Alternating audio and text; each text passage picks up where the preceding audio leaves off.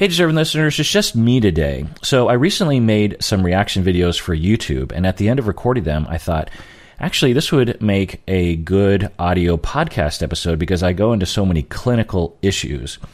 So, that's what I'm going to do today. I broke up the reaction videos into two different parts, and so this is part one, and later on, we'll publish part two. The interview that I'm reacting to is an interview between Dr. Drew and Trisha Paytas on Dr. Drew's show. So you'll hear them talking, and then I'll be reacting to it. Let's get to it. Let's talk about these these these outbursts. So so mm-hmm. when I deal with people that have these kinds of outbursts, I personally look at them as like seizures almost. Like it's something your brain does and you have no control over it. Yet at the same time, you want to be accountable how do you how do you balance those two sort of conv- true two realities? Which okay, so that's interesting. Dr. Drew is saying that according to his perspective, I don't agree with it, but you know other clinicians can have their own perspectives. That when some people have emotional reactivity, that it is more akin to a seizure, and that you don't have any control over it. On the other hand, he's saying that we need to be accountable accountable to our for our behavior and so Dr. Drew is presenting that to Trisha.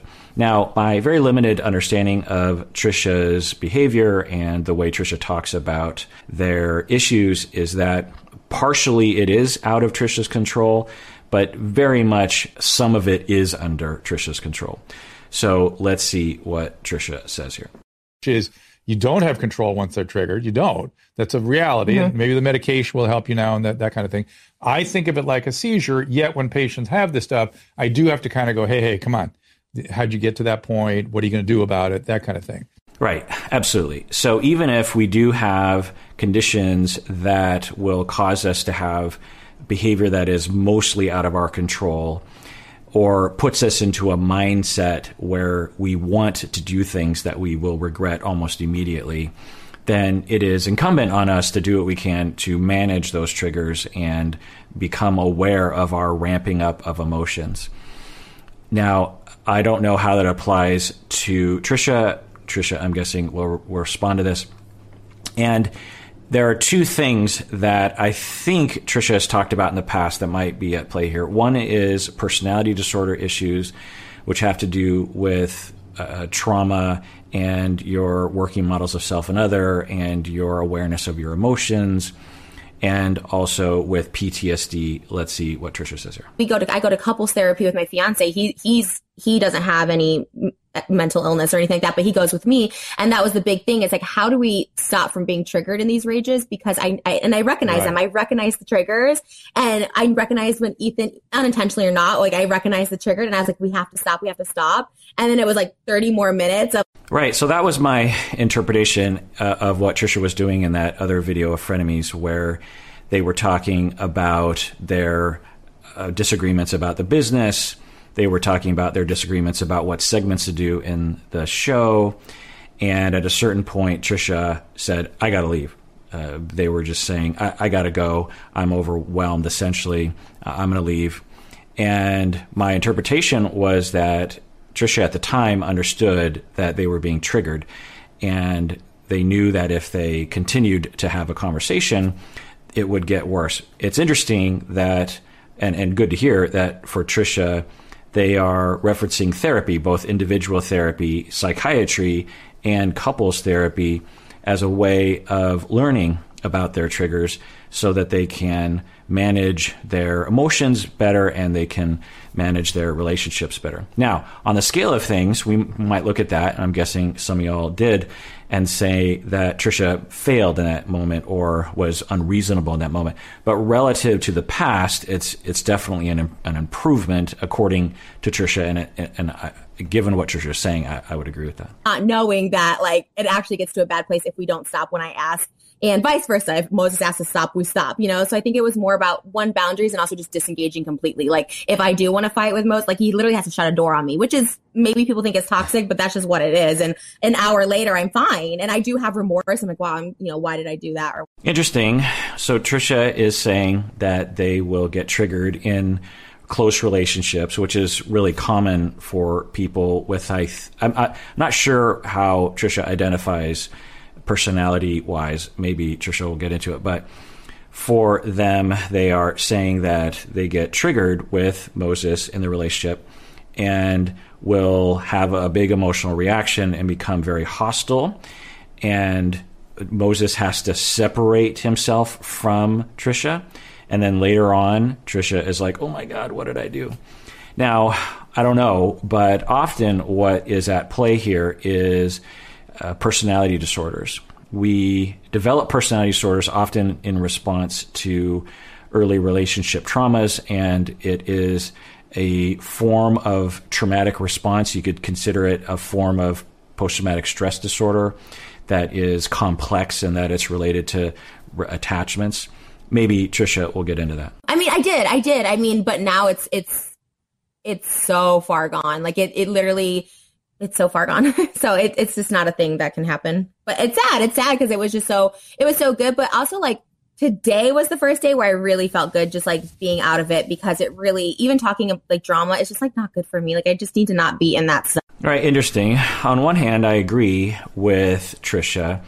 Uh, the limited episodes that I had seen of Frenemies, I thought they had a good thing going, good chemistry, good, two interesting, dynamic people bouncing off of each other, uh, two audiences coming together to some extent. But it sounds like for Trisha, they're saying that it was hard on them emotionally and psychologically, and they know now maybe it's best that I just don't get involved in that. Maybe it's me, maybe it's Ethan, maybe it's both of us, maybe it's something else, maybe it's the audience, who knows, but I feel much more relaxed when I don't have to do that show. And good for them for considering that instead of sacrificing that for you know ratings and views line and my therapist at the time who's my therapist now has i was like so i'm borderline and he would always say you have traits of it. So i mean which is basically the first session session he's like okay here go to like dbt classes which i never heard of. And so that's obviously for borderlines but he kind of like did it without being like i think you could benefit from this. It's also just like emotional like regulation. All right a lot that i can say here. It sounds to me like trisha's saying that they agree with the diagnosis of borderline. They didn't say that specifically, but it sounds like they're agreeing with it. The therapist, according to Trisha, diagnosed them with borderline and recommended dialectical behavior therapy. So I'll talk a little bit about that. So borderline personality disorder is pretty complex. The internet really does not understand it. Take it from me, as someone who specializes in personality disorders, it is very difficult to describe to someone verbally, or even watching a video of someone talking about their own experience of a personality disorder to understand a personality disorder. You have to treat these people. Sometimes I find that if you had a spouse or a parent or a child that had a personality disorder, you might have a, a, a little bit of knowledge, but usually you just have a, a sample size of one. And no two people with borderline are the same. No two people with narcissistic personality disorder are the same. No two people with obsessive compulsive personality disorder are the same. So it's uh, when you experience it over and over and over again, and, and, and this is true for really anything in the DSM, really any of the mental disorders. You have to experience a lot of cases before you uh, zero in on the commonalities and what we are talking about in the DSM and, and what the research uh, literature is talking about and what the field has been discussing for the past 150 years. Because these are descriptions, these are uh, you know cobbled together and morphed over time and socially constructed. They're not a thing. You know, when you have cancer and you take a blood test and there are certain markers of cancer, or you take the tumor out and you look at the tumor under a microscope, you you can identify cancerous cells. When it comes to a mental disorder, we're just asking people for their experience or we're observing how they behave. Uh, we're observing how we feel when we're around them and then we apply this label. So it's it's it's an approximation, it's it's a conceptualization, it's a way of talking about someone so that clinicians can understand each other. It's it's not a thing. Especially I want to say this because people on the internet will say that person has narcissistic personality disorder as if it's some sort of indictment, uh, be, you know, at one which is not uh, not not right headed. And two, as if you could diagnose from afar. Three, as if a layperson could diagnose from afar. And four, as if it's a some kind of uh, physical condition that you have. You know what I mean? It is a description. It's a it's a placeholder. It's like one example that I give in my class is I will ask people if the Beastie Boys is rap. Do you consider Beastie Boys hip hop or rap? And some people say, yeah, Beastie Boys is rap. Some people say Beastie Boys is rock. Well, who's right? Well, no one's right because it depends on how you define rap or hip hop or what sort of songs you focus on or what elements of, of Beastie Boys you, you focus on. Well, it's the same when it comes to mental disorders. Do we call it borderline personality disorder? Do we call it a disorganized attachment? Do we call it just emotional dysregulation? Do we call it um, you know, relational traumas? Do we call it complex PTSD? It it really just depends on who's talking about it, how you see it, what sort of things you focus on in a person. Okay, anyway. So for Trisha, they're saying that they have borderline personality disorder traits. So I actually don't like this model of thinking it's the, it's the way that's typically taught, where they will say that if you have a certain intensive intensity of symptoms, you qualify for the full blown personality disorder, of borderline personality disorder, or of paranoid personality disorder. But if you are subclinical, below the line, but you have some of the traits, then we say you have some of the traits. So you have the full blown diagnosis, or lower, lower down in intensity, you have traits, and then uh, there's a third category where you don't qualify even for the traits. So it, to me, that's three options. That that's not very sufficient for me, especially when I'm thinking and especially when I'm communicating to other clinicians and maybe even to clients. I use an arbitrary scale from zero to 100, but you know, percentage wise. So for me, the full blown disorder is like 80% and above, maybe maybe 70% and above, and those with traits would be between 20 and 70%. And so I like to I like that finer, more precise uh, measure because it just helps for a lot of reasons. It also helps for treatment because if someone is at 60% sort of in my mind and we can get them down to 30% over the span of a few years, then we've succeeded. Whereas if you're just using the zero traits and full blown, you're still in the traits uh, category. How can you gauge the difference between those? So, uh, now, what Trisha is saying is they have been diagnosed with traits, not the full blown disorder.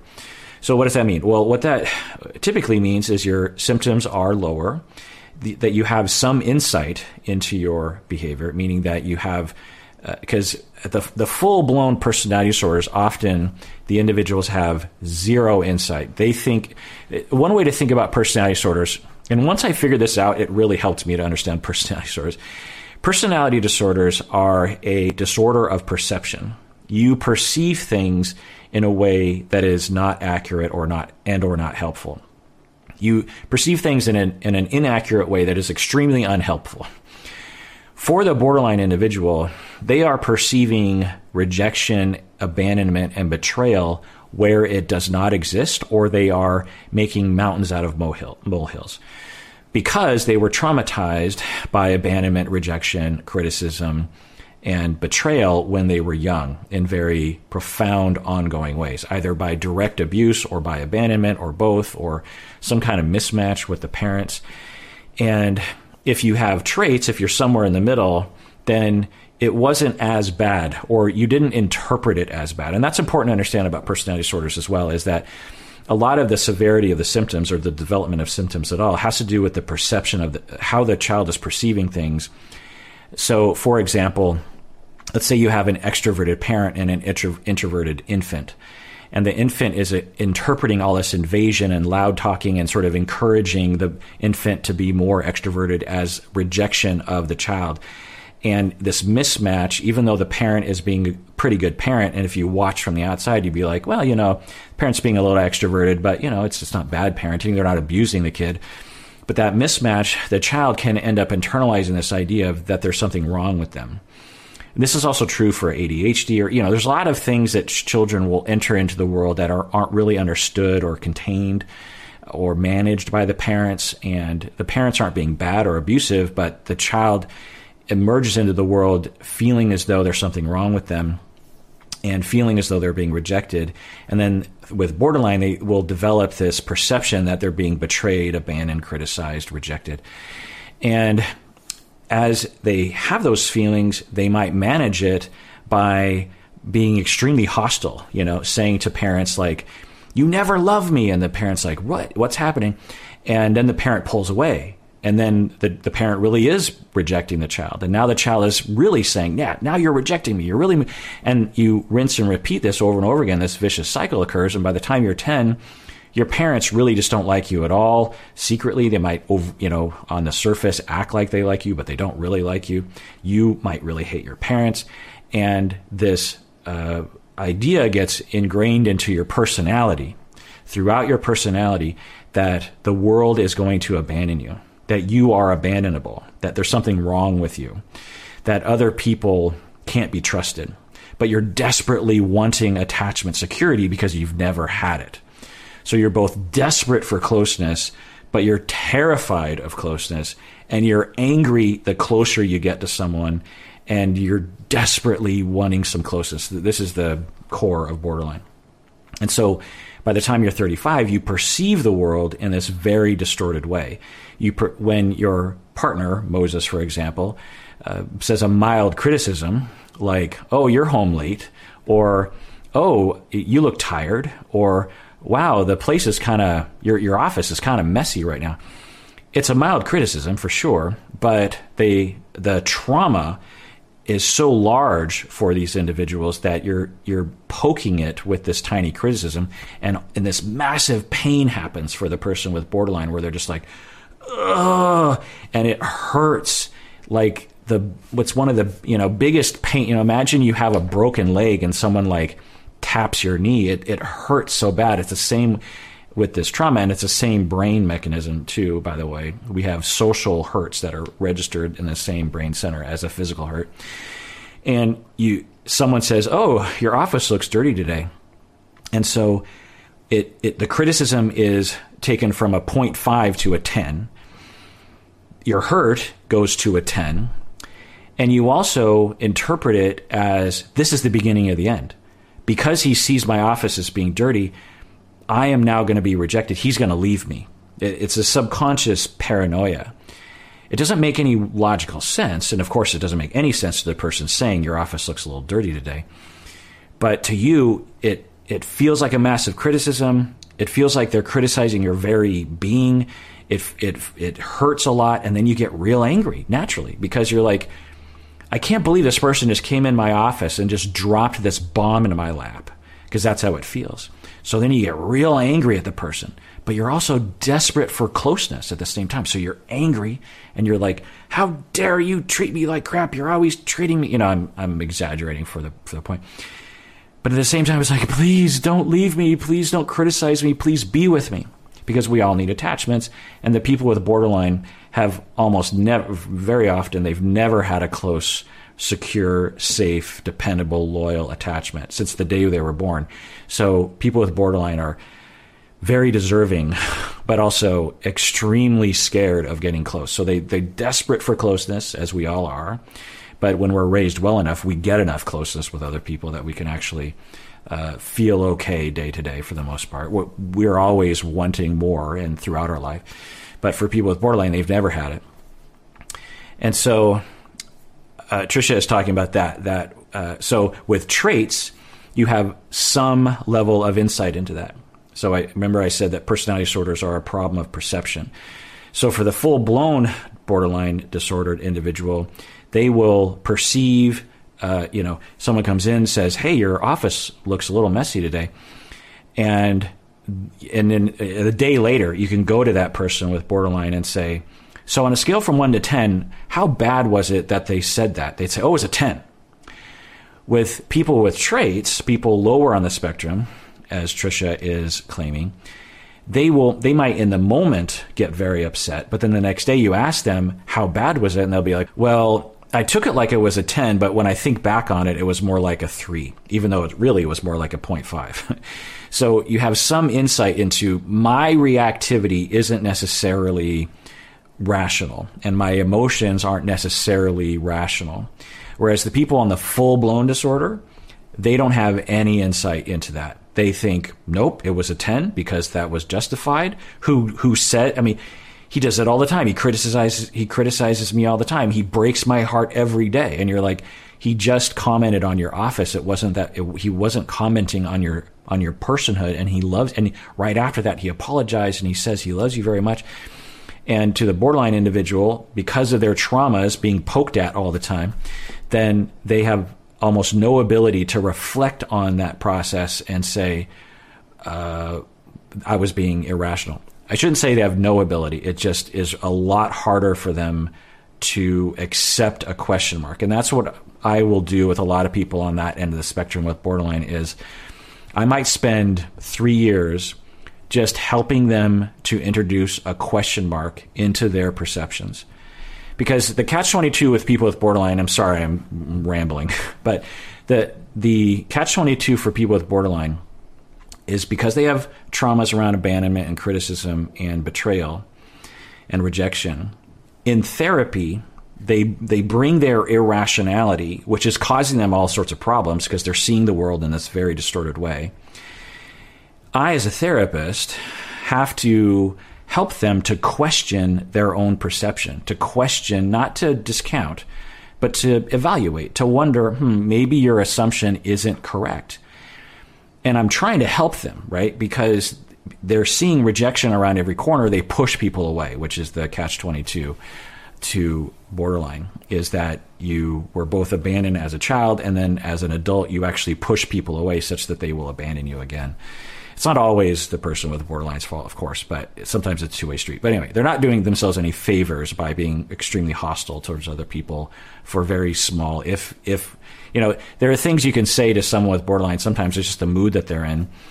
You could say something like, um, "Oh, you look great today," and they'll say, "Oh, so I didn't look great yesterday," and then they'll focus really hard on that because it because that's how they're that's where they're coming from because that's it's such a dominant part of their of their psyche. This notion of betrayal and abandonment that they'll look for anything in what you said as evidence that right now you're abandoning, abandoning them because it feels like you're abandoning them, even though you're not abandoning them.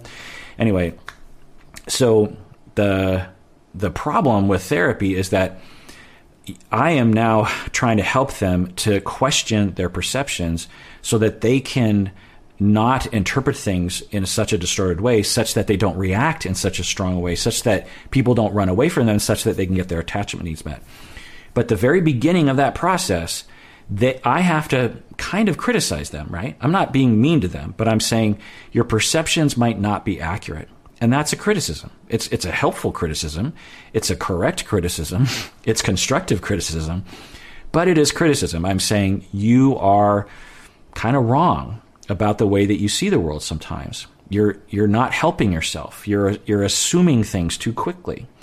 Now, I would never just say you're wrong, and I would never say you're interpreting things wrong, but I would say let's let's raise the question. Even just raising the question uh, allows for the possibility that the person is wrong. And so by me raising the question, if I just say, "Hey, do you think that you're accurate?"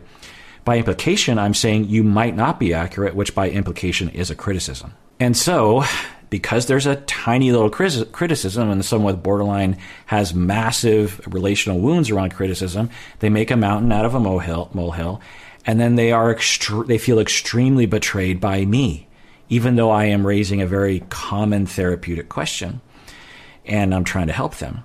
So I might have to spend years building that relationship, proving myself to that individual so that when we do have those incursions on their ego, they can rely on this track record, you know, week in and week out of I know that my therapist likes me, or I, have a strong suspicion that I can that they like me, that I can trust them, that they're on my side, that they're that they're not going to abandon me, and only then can they start to withstand those kinds of questions, and then we start the evaluation process. So the first part of therapy for these people on the higher end of borderline is me just proving to them that I can be relied upon and I can be trusted. The problem is is a lot of therapists do not want to do that kind of work.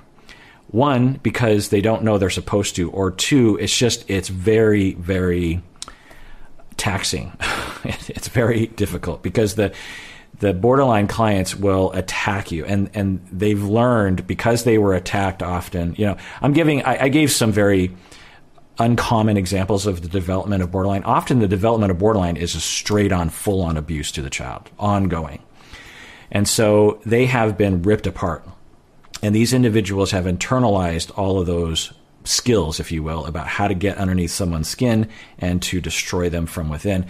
People with borderline in my office will do that to me. They know how to get under. They somehow they know what buttons to press in me, and I can withstand it a lot, but it's hard. You know, it, it, I have to. Oh, you know that hurts, but I, you know, and then I have my supervisor and my therapist or my consultees. You know, I talk to Bob. Those of you know Bob, and anyway, so for people who have traits therapy can go a lot faster because they have a they have an easier time accepting maybe my perceptions aren't accurate.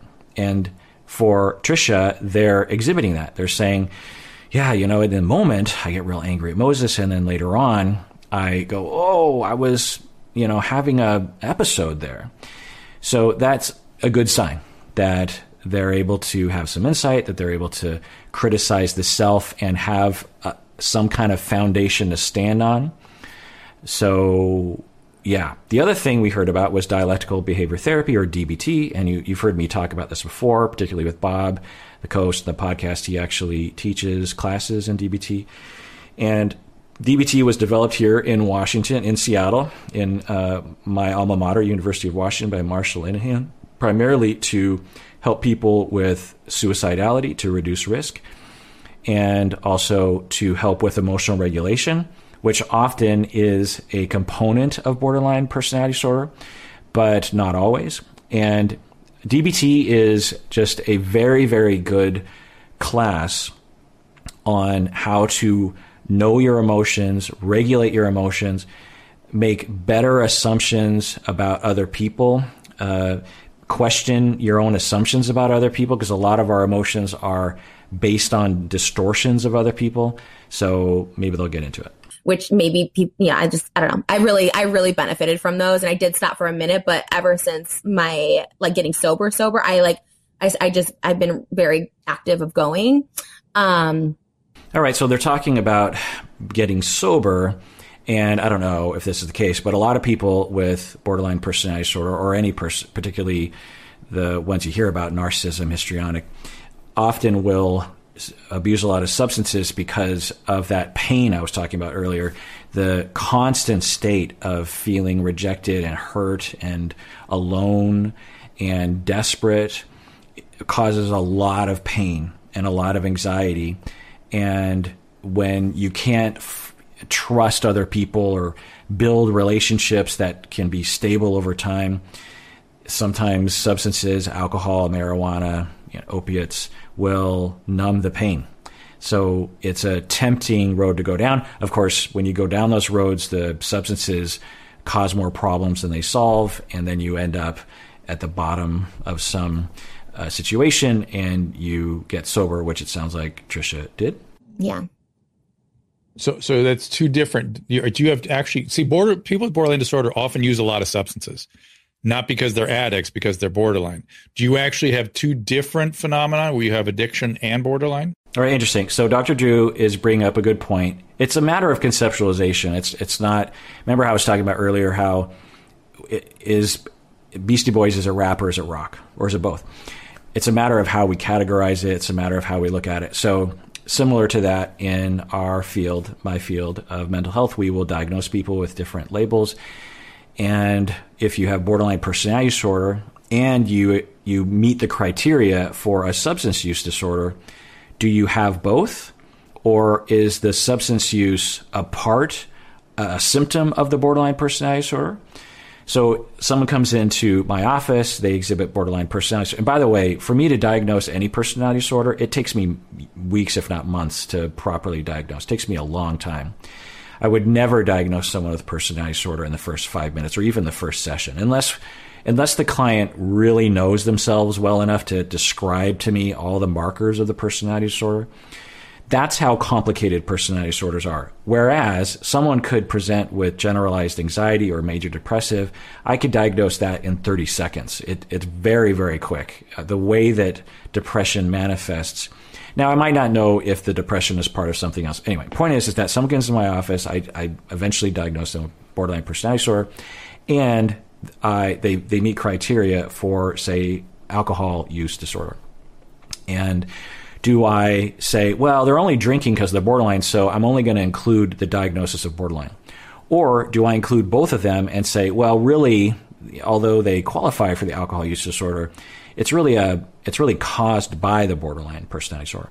Or do I conceptualize it as they truly have two diagnoses that are kind of related but are independent of each other, meaning that if they didn't have borderline, they also would have alcohol use disorder. It's impossible to know that in, in an individual, but that's usually the, at least the way that I think. So for Drew, he is bringing that up and asking Trisha what they think about that. Do they think that the alcohol use disorder was independent and would have developed regardless of the borderline, which of course is impossible to know, or it was the alcohol use disorder stemming from the borderline personality disorder? Hey, deserving listeners, as y'all know, I am constantly recommending that people go to therapy. We all need therapy from time to time. Well, one of the options available that is definitely worth checking out is BetterHelp. If you're looking for a therapist, I would give it a try by going to betterhelp.com slash Kirk. Make sure you use the promo code Kirk because you get 10% off your first month and it really helps us out. As you watch these videos, I know many of you have been motivated to find your own therapist, which is great because you deserve it. And I know also that it can be hard to find a good fit, find the right one for you. Well, one of the options available in terms of your shopping is to go to betterhelp.com/kirk. I've been told you can start communicating with your therapist in under 24 hours. You can message your counselor at any time. Plus, you can schedule weekly video or phone sessions. I've also been told that it's often less expensive than in person therapy, and you should know that this service is available to clients worldwide. So go to betterhelp.com slash Kirk to get 10% off your first month today.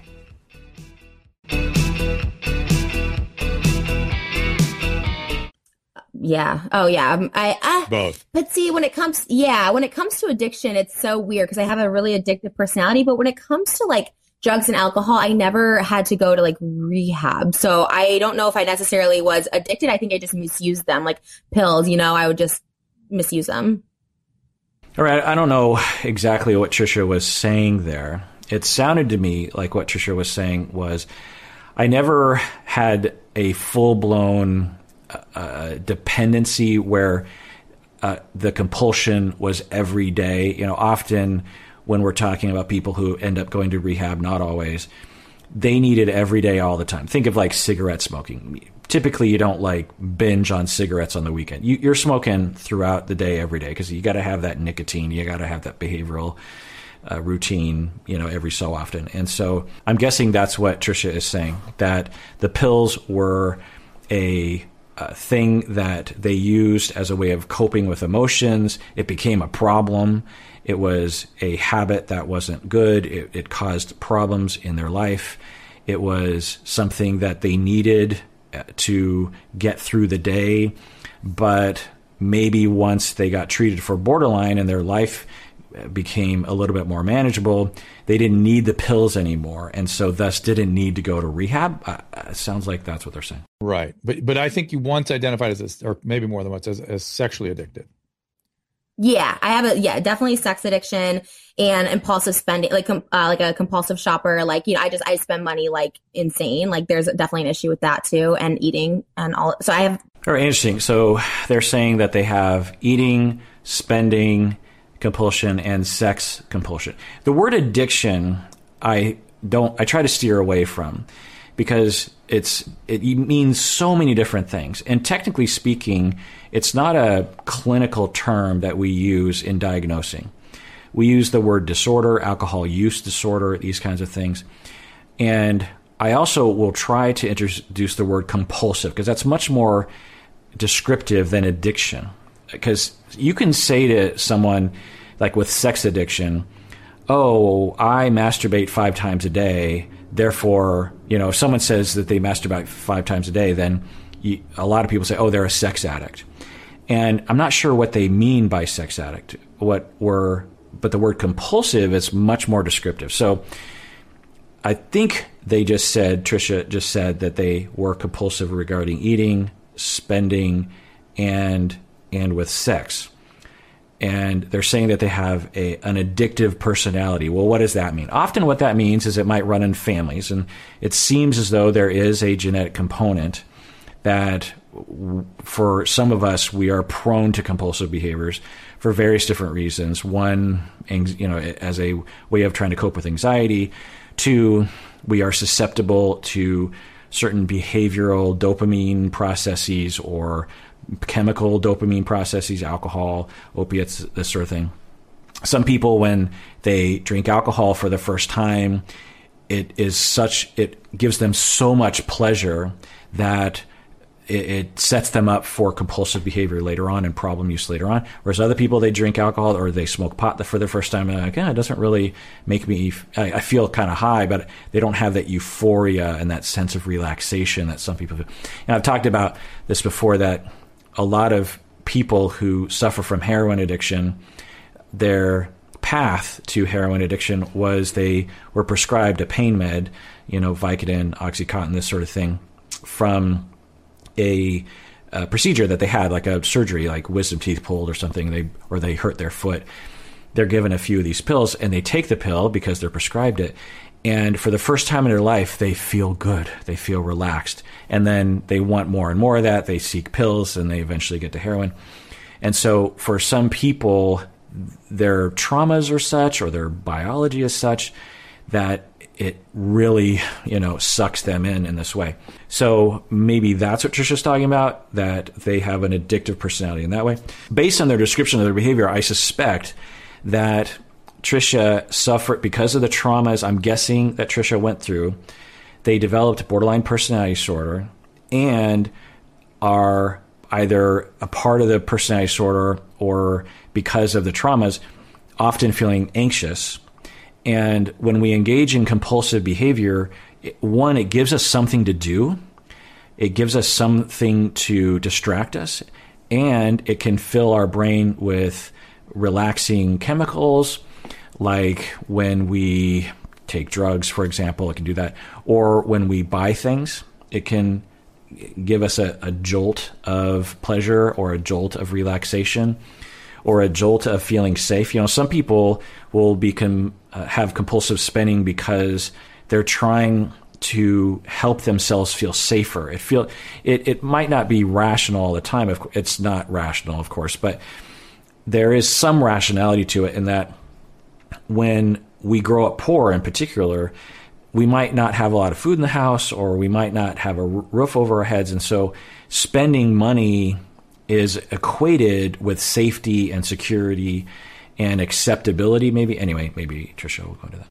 And, and it's and serious. It's serious. I, it's I, not just like a girl. No, I know it's serious, and and I still think it's just borderline. But because the behaviors are serious enough, you have to approach them like separate problems. You understand what I'm saying? Yeah. Mm-hmm. You, it's all goes with borderline, but but if you're going to make yourself broke, you got to get that shopping under control. you know, you got to, or if you're going to hurt yourself with. Yeah. So I don't know. Trisha, but given the little bit that we've heard from them, I would probably agree with Dr. Drew that instead of saying you really got to go to rehab, what would be the primary thing is we really got to you know focus on the borderline personality disorder. And once we can get that under control to some extent, these other compulsive behaviors might actually go away because uh, if you're more secure in your relationships, you're less anxious, you, feel more safety. There's less up and down in your mood because of relationship volatility, and thus you won't need to use the compulsive behaviors to uh, help you cope from day to day. Now, uh, the way that he is wording it, Dr. Drew is wording it is typical to way people word it, which I don't know what he means by that, but I worry sometimes that people are saying you have borderline personality disorder and that defines who you are as a person, which philosophically doesn't make a lot of sense to me and also can be oppressive in some ways, not all the time, but I would have worded it as because the borderline personality disorder isn't the bottom of the foundation. The bottom of the foundation are are traumas, are relational traumas. Now I don't know what Trisha went through, but I've never met someone with borderline or any personality disorder that didn't have significant traumas. Now sometimes it takes a while to figure out what they were. Uh, sometimes the individual has blocked it out. Sometimes it's more subtle than flat out physical sexual abuse, that kind of thing. But that's what I would say is that the traumas that you went through and the difficulties you went through relationally both caused what we call borderline personality disorder and result in the need for compulsive behaviors to soothe the self. It's um it's definitely an issue where it's just like I just can't every single day I just have to spend why didn't you have like a money manager, somebody that controls it, you know, so you can spend this, but you have something else over here. Do, do uh, so to say to someone who has a full blown compulsive problem with spending, why don't you just have a money manager is like asking someone with an eating disorder, why don't you just have a chef or why don't you just have your spouse monitor your food? It, it's such a nonsensical question. Or someone who's addicted to heroin, well, why don't you just not use heroin? denies the and of all people, Dr. Drew understands that that uh, a compulsive spending problem. If you could just hire a money manager, then you know, like there are people who have spending problems who will take credit cards out in their children's names and rack up a bunch of debt in their even though morally speaking it is it's you know horrific to them that they are essentially stealing their children's identity but the compulsion is so strong and so having a money manager wouldn't help anything if you have a true compulsion for spending. Yeah, of course. I right. mean, I just know everyone's like, no matter what I say, they're like pathological. Like everyone just thinks I lie about everything. So I mean, I don't know what to say other than like I speak my truth the best I can, and yeah. where where is that coming from that they insist you're always lying? I, I, I again border with borderline sometimes reality gets a little murky and you probably do kind of lie sometimes. But why do they insist everything's a lie? All right, so he is talking about how with borderline the condition you can have rea- reality can get a little murky sometimes.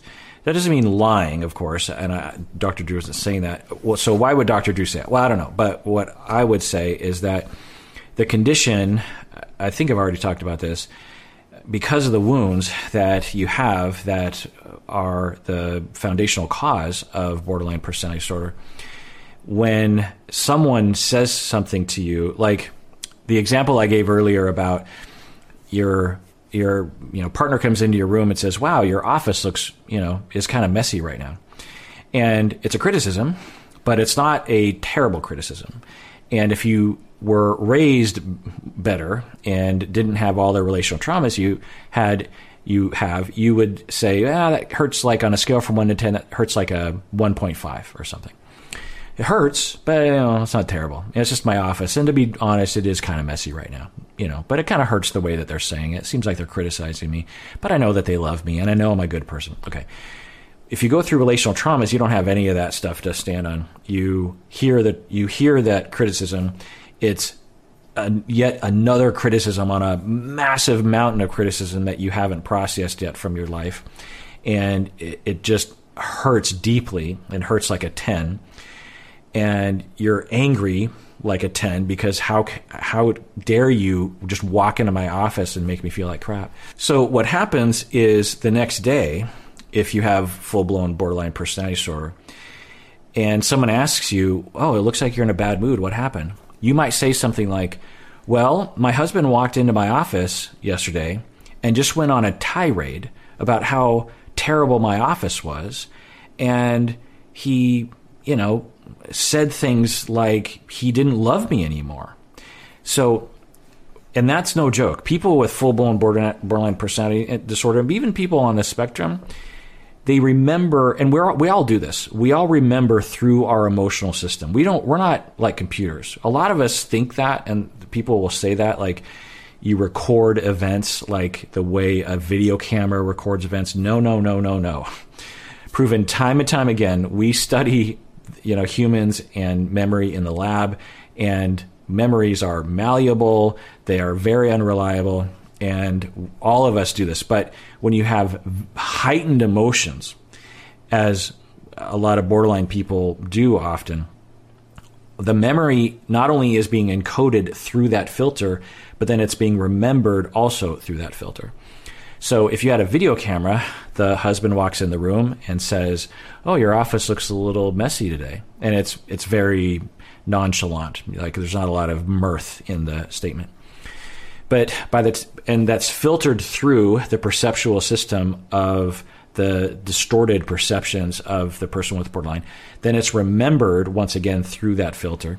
And by the time it comes out, the memory is he walked in, he yelled at me about my office, and he said that he didn't love me anymore. And then if the husband is there, he might, I didn't say I didn't love you. I would never say that. And then she says, Yes, you did. You said you didn't love me. You walked into my office, you said my office was terrible, and you said you didn't love me anymore. Okay, so why would someone remember something that didn't happen? Are they lying? No. they remember it. That's how they remember it. It is it's set in stone in their brain because that's how it felt to them. Because their perception is so distorted based on uh, traumas that haven't been processed or healed, their memories and their experiences are almost filtered through their past. If you, I've never really thought about that before, but it, it's kind of that way in the past you were being you were being told that no one loved you. You were being treated as if no one loved you. And then you see everything through that lens. Things that are innocuous, you you see it through that lens of I'm not lovable. They're saying they don't love me, and then you actually will invent the words in your head as if those things did happen.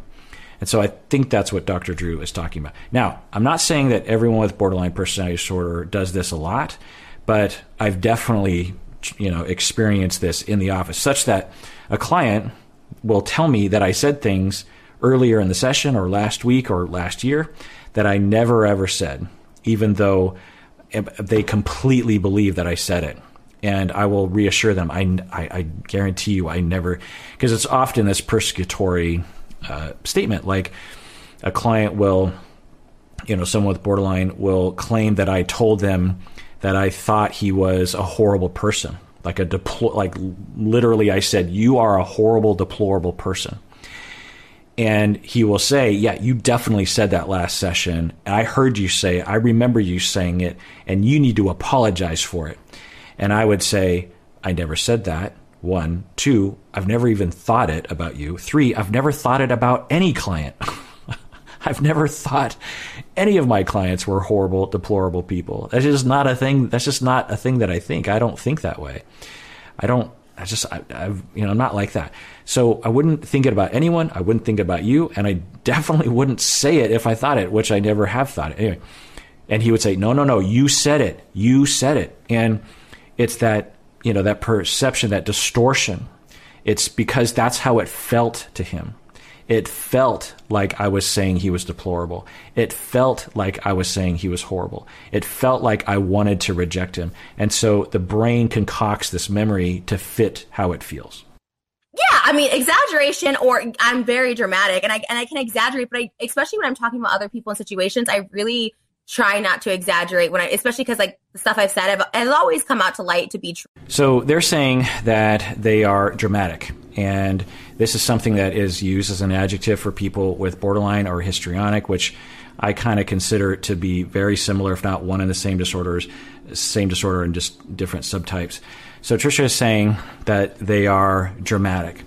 I don't know if this is true, but for a lot of people with borderline and or with histrionic personality disorder, they are uh, described as dramatic because they feel as though they have to be very big with their emotions, very big with their uh, reactivity to be noticed. Let me give you kind of a, a course of development that would cause that. So you're young, and when you're being, uh, people are uh, caregiving for you, your parents or others that are caregiving, they are inconsistent in their attachment, attunement to you. So sometimes they're uh, ignoring you. Sometimes they're kind of there for you. Other, but a lot of times they're maybe sometimes they're abusing you.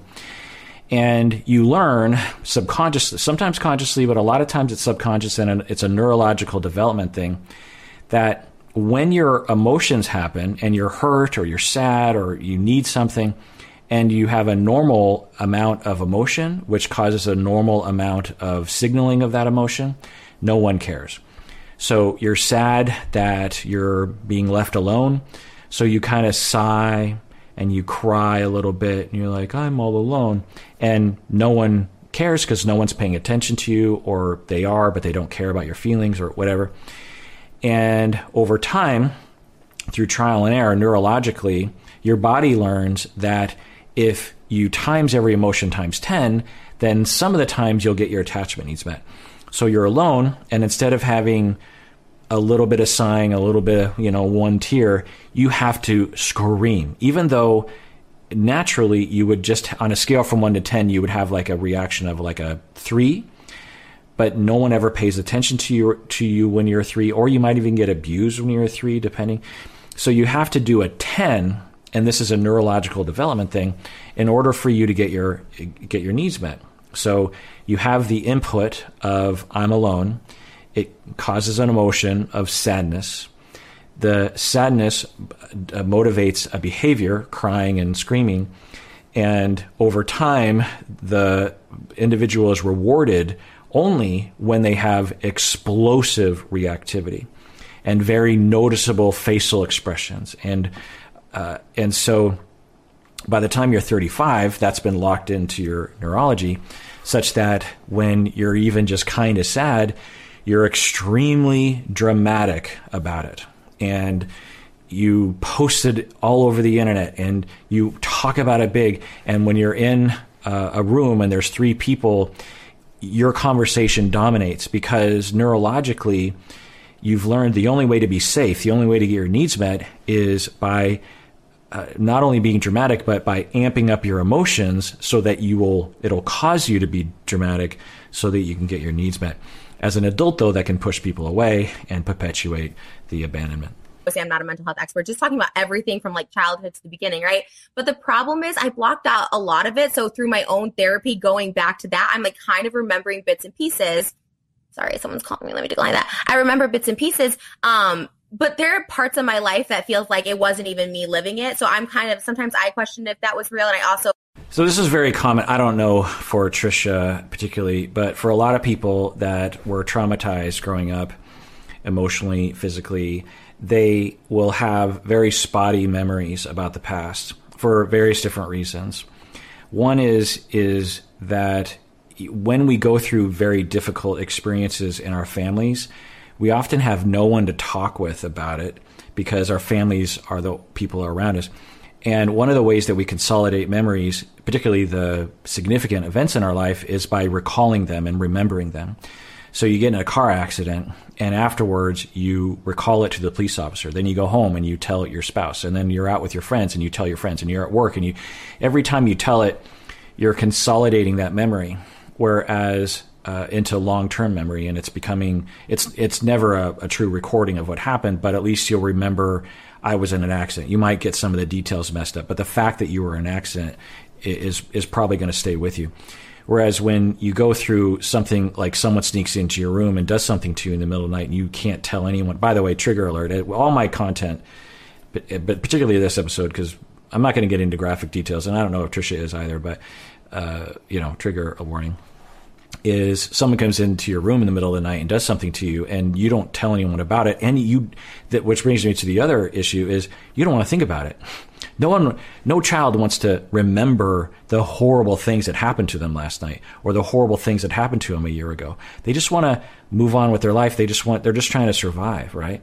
And so you push things out and you try to forget. You might even kind of you know fantasize that it didn't really happen to me because it's easier to think that way. And then you go into therapy at the age of 35 and you think, oh, you know, did that happen? Did this happen? It's it's hard to remember things. So I'm I don't know if Trisha is uh, indicating that. Let's see what they say. Clear with that, even despite being on drugs and stuff like that. So it's just more of like timelines. I'm really foggy with because my early 20s, like teenager, 16 to teen 20s, I was just I was doing all that, and not know, and I don't know what I was. Doing I don't know where I was. You know. And what can you talk about? What happened in childhood that was so murky? No, no, no, no, no. Anyone who listens to my podcast or is a student of mine, I know some of you have been or are students of mine watching right now. That is a big no-no. So this is something that I learned the hard way early. And listen to all my episodes on trauma therapy and, and trauma in general. That you don't ask someone, particularly with what Trisha has presented thus far, that they have a personality disorder that points to abuse when you were a child. Not all the time, but it, it definitely is. There's a strong indication of ongoing difficult child abuse from maybe even people that are very close to you. That uh, two, they've said that they don't remember things that happened back then. It's all very foggy. They remember things that happened recently.